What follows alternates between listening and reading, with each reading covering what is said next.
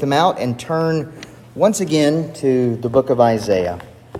And this morning we're going to be looking at Isaiah chapter uh, chapters 31 and 32. Isaiah chapters 31 and 32. Let me remind you this morning as we begin that this is God's good and kind and gracious word. This is for you this morning. Woe to those who go down to Egypt for help and rely on horses, who trust in chariots because they are many, and in horsemen because they are very strong, but do not look to the Holy One of Israel or consult the Lord. And yet he is wise and brings disaster. He does not call back his words, but will arise against the house of the evildoers and against the helpers of those who work iniquity.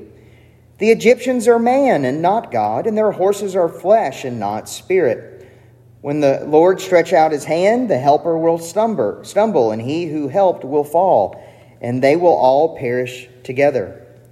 For thus the Lord said to me, As a lion or a young lion growls over his prey, and when a band of shepherds is called out against him, is not terrified by their shouting or daunted at their noise, so the Lord of hosts will come down to fight on Mount Zion and on its hill.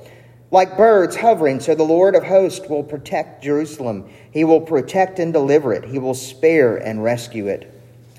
Turn to him from whom, from whom people have deeply revolted, O children of Israel. For in that day everyone shall cast away his idols of silver and his idols of gold, which your hands have sinfully made for you. And the Assyrian shall fall by the sword, not of man, and a sword, not of man, shall devour him. And he shall flee from the sword, and his young men shall be put to forced labor. His rock shall pass away in terror, and his officers desert the standard in panic, declares the Lord, whose fire is in Zion, and whose furnace is in Jerusalem. Behold, a king will reign in righteousness, and princes will rule in justice. Each will be like a hiding place from the wind, a shelter from the storm, like streams of water in a dry place like a shade uh, like the shade of a rock in a weary land.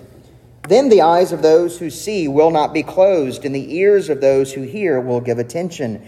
The heart of the hasty will understand and know, and the tongue of the stammerers will be will hasten to speak distinctly.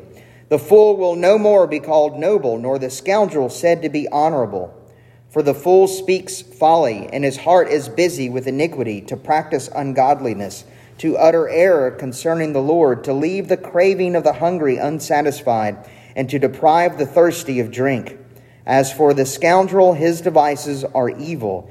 He plans wicked schemes to ruin the poor with lying words, even when the plea of the needy is right.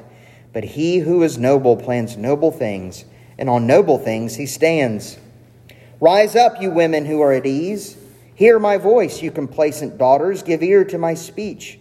In a little more than a year, you will shudder, you complacent women, for the grape harvest fails, the fruit harvest will not come. Tremble, you women who are at ease, shudder, you complacent ones. Strip and make yourselves bare, and tie sackcloth around your waist.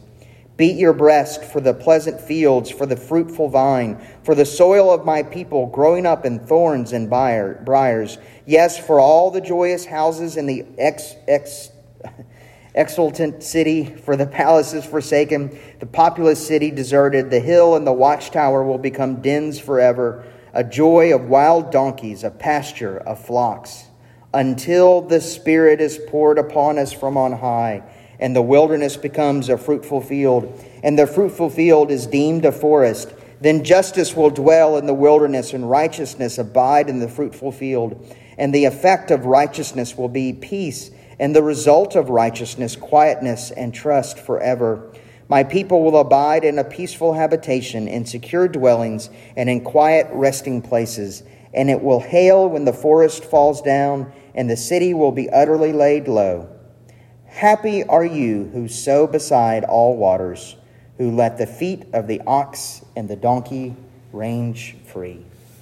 The grass withers and the flowers fade, but the word of the Lord stands forever. Let's pray and ask for him to Help us understand this word. Pray with me. Our Father, we do thank you again for giving us your word so that we can know the truth, so that we can see uh, the light of the world and we can have life by it. Father, I pray that you would give us life today. That this word would be a life giving word to us, that we might be transformed by the good news of Jesus Christ this day. We pray these things in Christ's name. Amen. One of the things we do as a church is children's catechesis, or the, we do the children's catechism. And that simply means that we teach the truth of our faith to our children. We help them to hide the beauty of God's word in their hearts. Now, the ancient and most effective way of doing this was by teaching them simple questions and answers. And there's one question early in the children's catechism that I always pause over. Question 9 asks this What is God? And the correct answer is God is a spirit and he doesn't have a body like men. And every time I ask that question and get the answer, my mind does kind of this short circuit thing. And my gut level reaction to that question and answer is wait a second. Jesus is God. Jesus had a body like a man. Therefore, God must have a body like a man. And that question and answer, even though it's for children, raises theological and logical paradoxes that even my five year old son can recognize. And every time we go through the catechism together, he has follow up questions that he asks, not related to the catechism uh, questions and answers. Uh, now, I don't have time to do a deep dive into how you resolve that paradox, uh, but there is a resolution for that, and it's actually a simple one. My purpose is to illustrate for you that Christianity is a religion that is full of paradoxes. Now, some of you might think, well, if Christianity is full of paradoxes, then that means that it's illogical or contradictory, but that's not the case. A paradox is an apparent contradiction, but that's all it is. It's an apparent contradiction, and once you look at it a little bit closely, or a little bit closer, the contradiction goes away. And there are multiple types of, of paradoxes in Christianity. You have the theological paradoxes that I just mentioned, but there's also what I'll call practical paradoxes of Christianity. And let me give you an example of that, uh, of a practical paradox. Um, Jesus says that if someone slaps you in the face, you are to turn the other cheek. Now, everything inside of our being screams that if somebody slaps me in the face, I am not going to give them my other cheek to slap. I'm going to slap them back. But the gospel demands that Christians do not retaliate and do not respond in that way. And you think, well, if I don't do that, then I'm not going to just get slapped once, I'm going to get slapped twice. And what Jesus says is that we are to be obedient to Jesus, that even though it, it screams, everything in our nature says, don't do it, Jesus says that if you do and when you do, respond to that paradox by doing something contrary to what your nature says to do, then you will be blessed in doing that, that you receive a reward for doing that. Now, if that's true, if there are these practical paradoxes in life, well, how in the world are we to do what we're commanded to do according to the gospel? How can we respond and live in the midst of all of these paradoxes? And I think that's the question that Isaiah is answering for us today. Uh, Isaiah continues to warn Judah against seeking help from Egypt. And Isaiah's reasoning is actually very simple. Egypt isn't as strong as they and everyone thinks that they are. He lays out for us the actual powerlessness of Egypt and the foolishness of going to them for help, and ultimately the results of depending upon them uh, for help um, or really even depending on physical things for security. And he wants to shake people out of their spiritual dullness and their complacency. So we see that message today. We need the same message as well. Uh, so here are the three points as we work through this passage. First, we're going to see the power of the Spirit over the flesh. So the power of the Spirit over the flesh in verses 1 through 9. Secondly, we're going to see the benefit of righteousness over foolishness. And then third, we're going to see the bounty of the Spirit's work over man's inability. You see that in, in uh, 32, 9 through 20. All right, so let's begin with the power of the Spirit over the flesh in verses 1 through 9. So look, look quickly at verse 3. Look at verse 3. This is the main verse in this section. This is kind of the crux upon which everything else, else uh, uh, uh, bends. Uh, and here's what it says The Egyptians are man and not God, their horses are flesh and not spirit. You see, what Judah has done is they have fled to mere men for their help, and God has warned his people over the centuries since the Exodus event to never go back to Egypt for help. In Deuteronomy 17 16, the kings of Israel were expressly forbidden from going to Egypt to buy horses and chariots from Egypt. And in that section, God reminds Israel that they are to be a nation unlike any other nation, and their king is to not be like any other king. Uh, as a nation, they were not to have a strong military. They were not to have abundant resources. And the king, interestingly, was not to have many wives, which was a way of saying he wasn't supposed to have political treaties with all of the other nations around him. Why was he not to do that? Because they were not merely an earthly nation. Israel was, as a nation, was, the, was a display of the heavenly kingdom of God on earth. They were to be a physical representation to the nations around them about the spiritual realities of God's rule. But what did Judah do? They went back to Egypt and they were relying upon and trusting on those chariots, and they refused to rely or trust in the Holy One of Israel.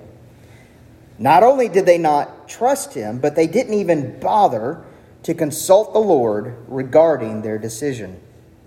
Not one of the king's advisors looked right outside of the king's window because the king's palace was right next to the temple. Not one of the king's advisor looked over and said, "You know, God is right over there. Let's just go consult with him before we make these plans." No one did that. They did what was natural to them. They went to an earthly king for help. They went to the flesh and not the spirit. All right. So the Lord says that Egypt's protection is going to fail, and it's going to fail quickly. And it actually is going to fail with just a word from the Lord. And the reason for their quick fall is in comparison to Yahweh, Egypt is just a feeble man. You see how the Lord describes, uh, you know, Egypt and the horses, they are flesh and not spirit. But then look at how he describes himself in verses 4 and 5. He says, uh, that he is like a lion who has descended upon a helpless uh, uh, sheep. And so a lion descends on a sheep, you know, tears this sheep to pieces, and he's sitting over his prey while the shepherds come back to try to scare off the lion in order to protect their other uh, sheep. And what does the lion do? He crouches over it and he just growls at the shepherds. They're standing off at a distance trying to be safe and the lion is not fazed by them at all. And the Lord says that's what he's like. And these nations, the nations of Assyria and Egypt, are just like those shepherds. They're nothing compared to the Lord. And he's not afraid of them. That's what God is like. The, the nations of the world are maybe temporary nuisances to the Lord, but nothing more than that. And then in verse 5, interestingly, God compares himself to birds. He says, I'm like birds hovering over the nest. At various times, uh, well, you'll see this in Jerusalem uh, because Jerusalem is up on a high or up on a mountain and there's craggy rocks all around. And birds would come and make their nests in the rocks.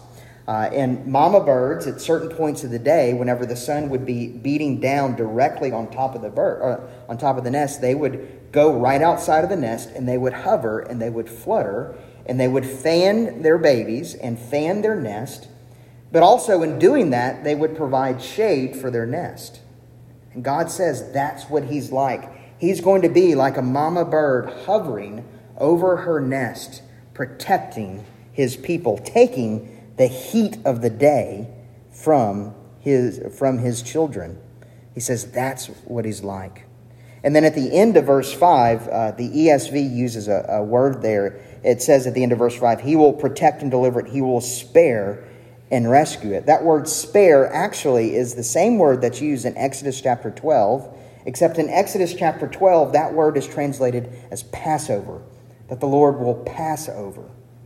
Now, he's talking about, Isaiah's talking about Egypt, and he mentions the Passover. And what Isaiah is wanting his readers to do is to think back to the Passover event. And what did God do in the Passover event?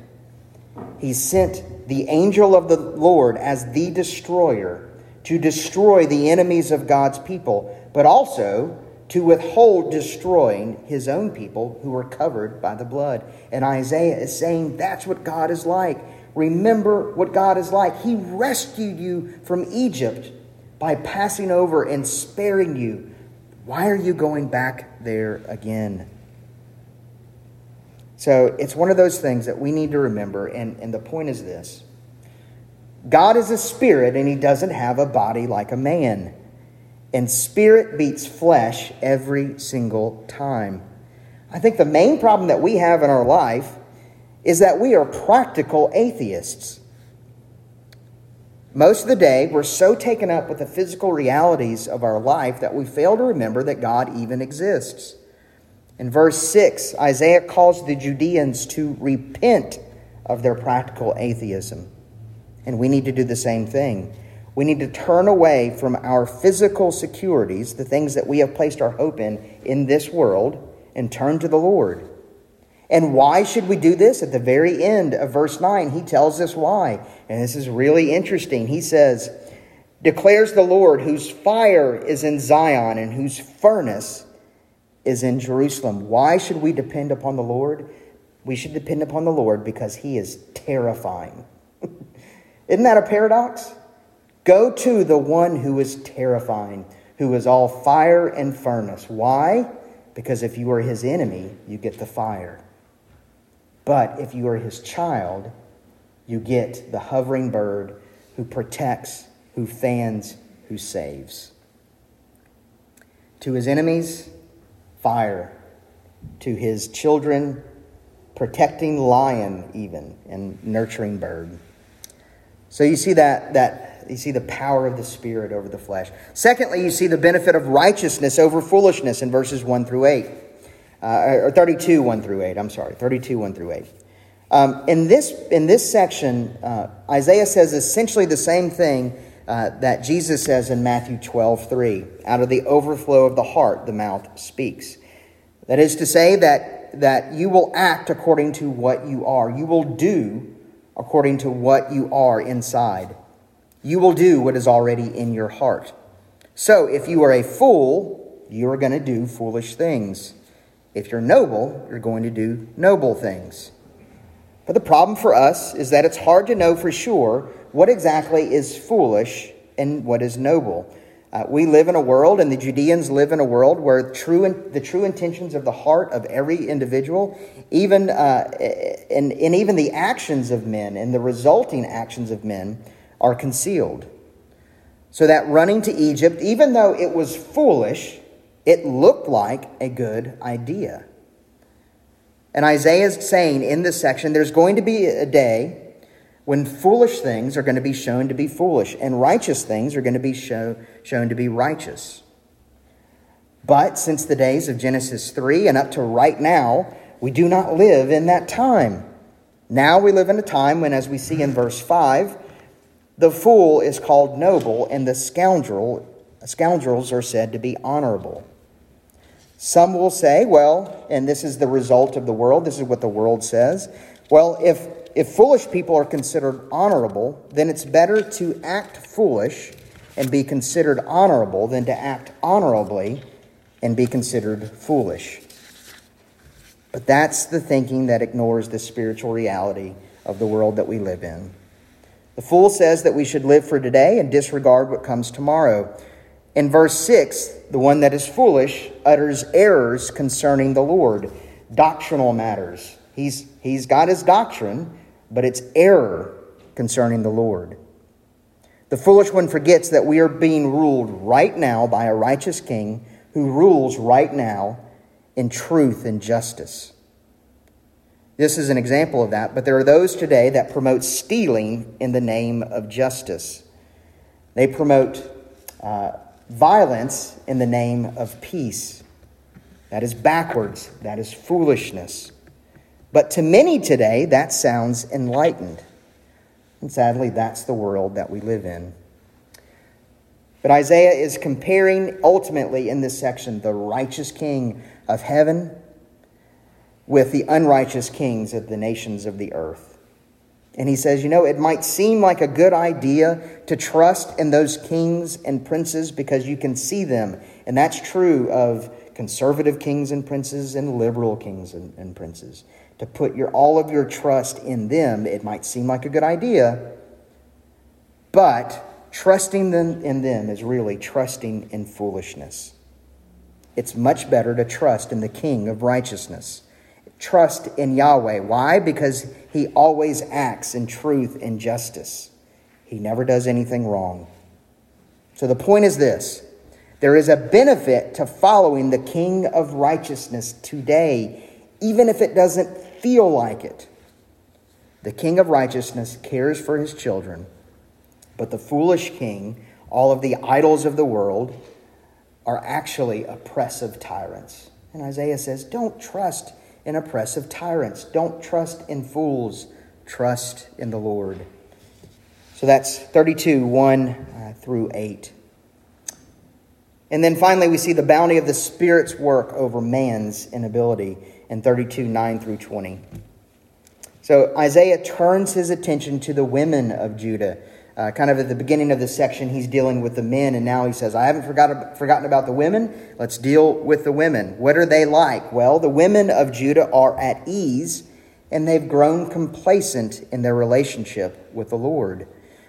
And let me just say, as a uh, commentary to that, that when women grow complacent with their relationship to the Lord, we're in trouble. Most churches are full of women, while the men uh, think it's not a manly thing to do. Well, if even the women are complacent, you're in a lot of trouble. I mean, you're in trouble anyway if the men think that way, but especially if the women are acting this way and doing these things. Now, these women, they have a struggle that is a normal one. They've grown complacent with their relationship with the Lord because they see that their current harvest is plentiful. They look out and they say, you know, our storehouses are full, our children are fed, and they conclude that they have no need to worry about the spiritual dangers of the future. And in verse 9, Isaiah says they are at ease and they are complacent. Those words can just as easily mean they are self assured and self confident. Their focus is on self. Now, they should be concerned about their spiritual condition, but their present material prosperity has blinded them to their real spiritual danger. Now, this is a warning to women, but this is also a warning to men who place priority on material things of the world.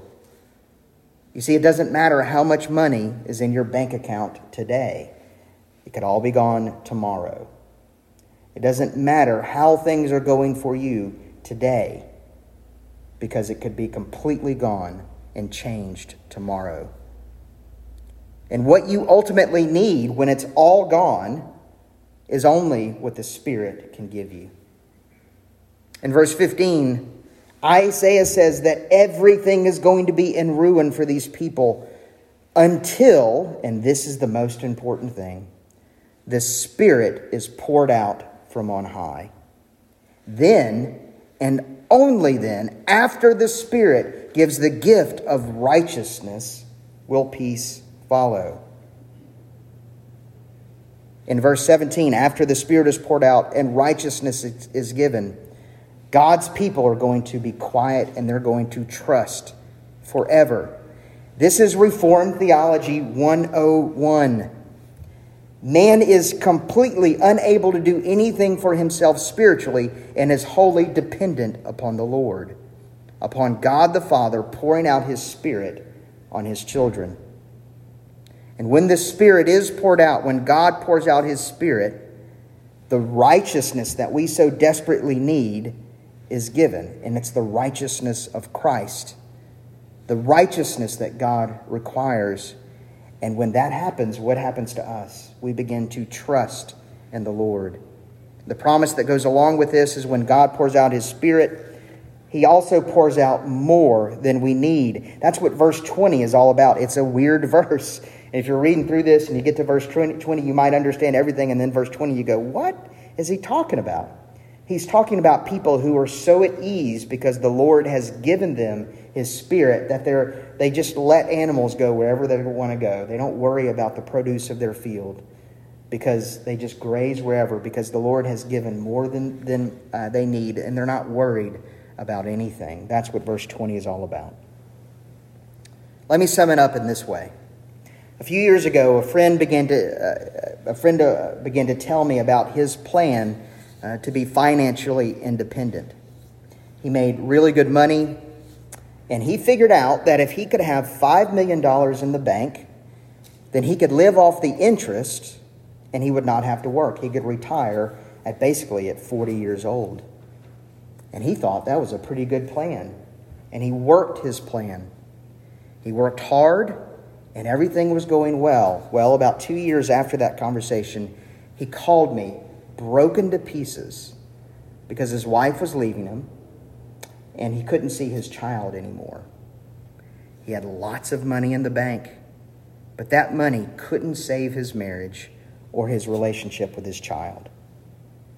What my friend was doing was running to Egypt. He was running to horses. He was running to chariots. He was running to the things of the world that the world says, this is your security. But he didn't have the most important thing. He didn't have the Spirit of the Lord for his security. Here's what you need you don't need more money, you don't need more earthly security. You need the Spirit. And we need to pray for the Spirit to be poured out on us today. Pray that we would experience the bounty of His work and to be transformed by Him and not ourselves. Let's pray. Father, we thank you for giving us this word today. And Father, we need to be reminded of this constantly that it's not up to us or what we can do. It's not up to anything in this world or, or anything that we uh, have in the flesh, but it's up to the Spirit, ultimately, your Spirit being poured out on us. Father, uh, we need the Spirit poured out in this nation. We need the Spirit poured out not just in this nation, but in this church. We need you. We are dependent upon you. Do that for us, for your sake, Father, not for our own, for your glory.